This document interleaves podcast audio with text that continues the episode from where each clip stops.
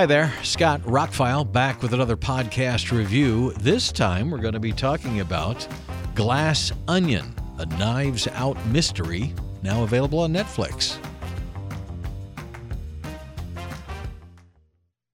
To say I was looking forward to this movie is an understatement. I was a huge fan of Knives Out. I got to see an advanced sneak preview of it weeks before it was released. I actually gave it a stellar review. Couldn't wait to see it again. Picked it up on Blu ray, bought the Steelbook the whole nine yards. I've watched it several times. I love it. Even rewatched it again a couple days before watching the sequel. Now, as most people know, Netflix paid a gazillion dollars to order two more of these and buy all the rights to them. After the first was a theatrical release, typical, normal. Um, this is a Netflix release that got a short theatrical window and then a Netflix release, and there is a second one coming, or a third one, if you will. The short version is if you like uh, Knives Out, you're going to like Glass Onion. For me, it was a hair under. I know a lot of the reviews are saying it's better. For me, it was a hair under, and I'll get into why coming up in the review. There will be no spoilers in the review. This is a murder mystery, but there will be some spoilers at the end. I'll tell you before we get there because I want to talk about a couple of things. Daniel Craig returns as Benoit Blanc. You have another murder mystery, this one more a destination murder mystery. It is very much quintessential Agatha Christie style as the first one was. I just, for some reason, it didn't hit me as wonderfully as well as the first one did. Um, I think it looks better. It's probably filmed better. The location is better. Um, I don't know about better actors or such. That both casts are pretty incredible all the way through. Um, but I don't know. I, it gets very convoluted, as these movies should get very convoluted. And what happens wasn't really. Yes, it, it, it's taken from the pages of Agatha Christie novels and those kind of things, but still, I, I the the twist or the what was going on really behind the scenes wasn't my favorite part of the movie, and that the whole movie kind of turns into something else. Hmm, but overall, like the first half, I think it sets up just very much like um, Knives Out. Daniel Craig is Benoit Blanc. He's been invited to Miles Bron's billionaire island resort. That's Edward Norton's character uh, Janelle Monáe, Kathryn Hahn, Leslie Odom Jr., Kate Hudson, Dave Bautista, Jessica Henwick, even uh, Madelyn Cline, who plays Duke's girlfriend. Kind of a small role, but she does a great job.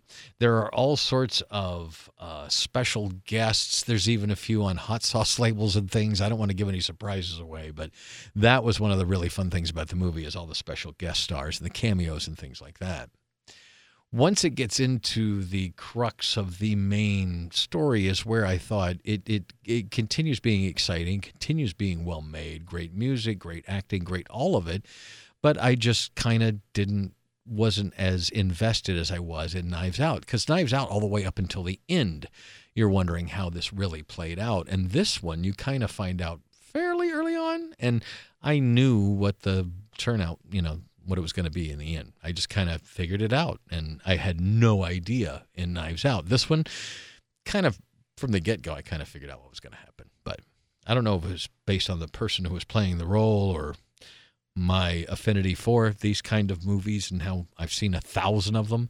But it just seemed to me pretty obvious from the get go where this was going to go in the end. And I didn't have that at all in Knives Out. Now, this sounds like I'm, you know, saying bad things about the movie. No, I think it's a great flick. One of the best of the year? Yeah, probably. Um, better than the first one? No. I, I still like the first one better. Not that it was an original thing, because I mean, although it was, it was still one in a long line of movie theatrical murder mysteries that we've gotten since you know since movies were invented. And with Kenneth Branagh remaking Agatha Christie movies, he's got another one on the way. Um, you know, the Knives Out series had to be pretty amazing to hold up with some classic literature that's been turned into some pretty great movies. Like I said, Knives Out, the first one, is a classic, deserves all the kudos it got. This one, it falls into that whole Netflix. Uh, I was discussing with a few people over the weekend that Netflix just never had an A list for me. Never had. They've not had a single movie that was a quintessential classic to me. That They've had a lot of Bs, maybe even some B pluses, a lot of Cs and Ds, but nothing A. Nothing I had to go right out and buy when it was over. I mean, Stranger Things to a certain extent, the first season, but mm, that's a TV series. Um, as far as movies go, they've made some really good movies, but nothing that's been classic. And I think this this Glass Onion and Knives Out mystery just misses the mark, just short of where Knives Out hit. And I'll, like I said, I'll get into a handful of spoilers at the end. I think all the acting is great. I think um, standouts Daniel Craig. He's mellowed the accent a little bit and made it uh, even more realistic. Um, he's having fun with the character. Obviously, they do some fun things with it. I think Edward Norton is fine. I think Janelle Monáe was great. Kathryn Hahn really liked her. Just thought they could have done more. She plays a person who's a governor running for the Senate, and I just didn't feel very political about her character. I thought Kate Hudson was great, Dave Bautista was great, Jessa Henwick was great, and Madelyn Cline, as I mentioned, also really great. I mean, on the page, if I were to to write down scores for all this movie, it would come up very highly scored. Just my overall score would be a little less than the first one. And like I said, part of that is is how things kind of play out in the final third of the movie. So should you watch it? Absolutely. If you have Netflix and you're paying what for me getting the 4K is 20 bucks a month now, um, it's definitely a highbrow movie or a, a well-made and intelligent flick that I would have paid to see in a theater, and it didn't play around here, so I had to watch it on Netflix. But it's definitely worth watching. I don't want to be negative about it. I'm just uh, compared to the original. I don't have to own this one like I had to own the first one. Would I go back and watch it again at some point? Yes. Maybe I didn't. Maybe I'll get more out of it the second time. That's also a possibility as well. The movie was made for about forty million dollars, and I think it looks like a hundred million dollar film. The the setting, uh, some of the effects that happen. Um, it just looks like a big budget movie. You've got all these big stars in it. It only made 15 million at the box office, but it was a very limited um, box office release. Which, by the way, was about the biggest uh, box office haul for a Netflix movie released briefly into theaters so far. So it's a it's a upswing for everything on this movie because Netflix paid a lot of money to own the rights to the next two, and they're going to make another one. Going back over the movie, I really did enjoy it. I just didn't think it landed very well, and so I'll get into a couple spoilers now. So if you want to tune out, don't want to know what happens, go on. So spoiler talk. he sets up uh, a thing in the middle uh, where things kind of work out a little differently than what you expect. That uh, one character was kind of playing with things and all that kind of stuff, and and by the end of the movie, he was going to try and do an ending as big as the plot twist he did halfway through, and then it didn't land right. It just didn't land correctly. Kind of figured that was how it was going to turn out and you know these whodunits should be a surprise at the end, and it wasn't. And the, what they did was kind of hand off the movie to one or two characters. Most of the other characters got flattened by it, and the two characters that were more involved got fluffed up and got more character arcs and stuff like that. So I don't know what's going to happen on the next chapter of this. Now there was some super fun things in the movie, like learning about Benoit Blanc's backstory and what he was doing in the off time and how the thing all relates to COVID and what was going on at the time when they filmed it and all that kind of stuff. All that stuff is really well done. But the who done it part of it, he turns upside down in the middle to do something different with it, and then it plays out differently than you anticipate and doesn't have the ending that you wish. So I won't get too much into those spoilers about that, but the character is actually a twin of the character that was supposed to be in the movie, and they're doing something deceptive to try and figure out what happened. And I just didn't think that was the best way to go with that, but it was based on some earlier whodunits that have done similar things to that before. And so it did change the characters a little bit, but like I said, it wasn't the whole cast, it was just a couple of people. And when the movie wrapped up, I'm like, well, I don't know what's going to happen going forward. It'll just be another Benoit Blanc mystery with maybe, maybe a character or two for this one going on forward. Maybe not. I don't know. We'll see. But in the end, when it landed, I was sitting on Rotten Tomatoes about where um, the first one did. And for me, it's just a little hair under it. Still liked it, but it follows that Netflix curse of being good, but not that good. And that's the biggest problem I have with Netflix movies. Why I'm thinking about getting rid of Netflix because I love Stranger Things. I love uh, 1899 and Dark. Um, but the movies, just every one, I watch it and I get to the end and go, well, it was like a B, B minus. You know, I've never said a Netflix movie's gotten an A. So I kind of wish that Ryan hadn't sold off the rights to this and kept making theatrical movies with Lionsgate and, and the other partners who made it instead of Netflix. Because Netflix, one of the parts of this movie that was the problem that I have with a lot of Netflix movies is they need a little tightening up. It seems like, you know, when major movies get made by major movie studios, the studios watch the movie, make suggestions to the directors and whatever. But Netflix is giving directors the full ride. That's why we're getting three and four hour movies out of people like Martin Scorsese and whoever.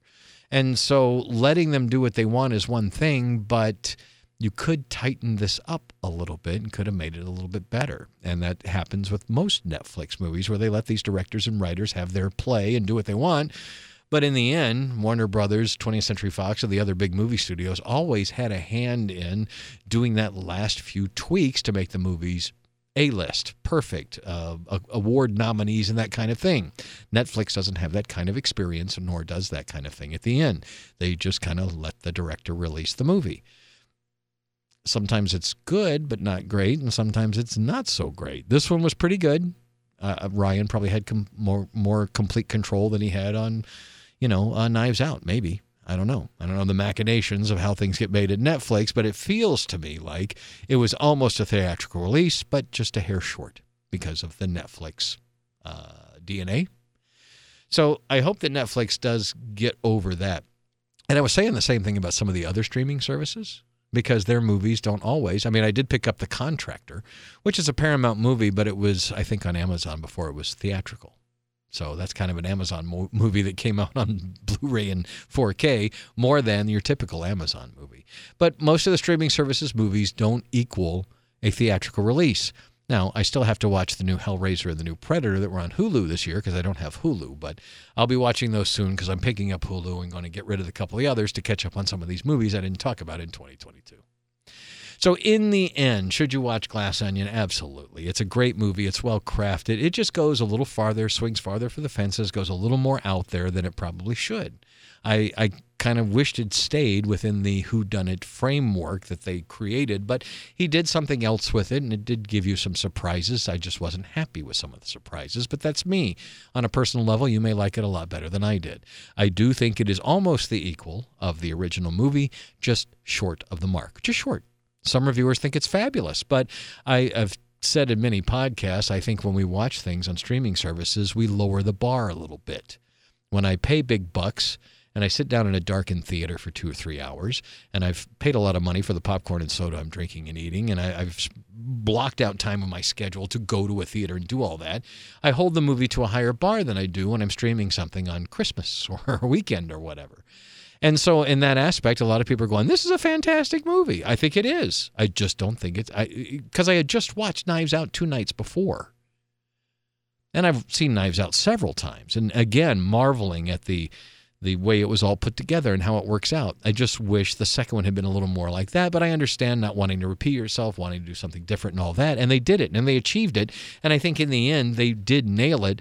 I just wish we'd had a slightly better ending that would have elevated the movie instead of just kind of ended the movie.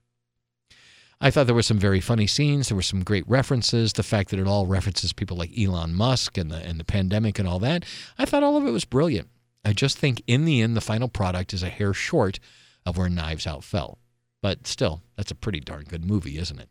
So Glass Onion, check it out. It's streaming now on Netflix. It'll be on there for in perpetuity, I'm sure, because they have another one coming and they own the rights to all things Knives Out going forward.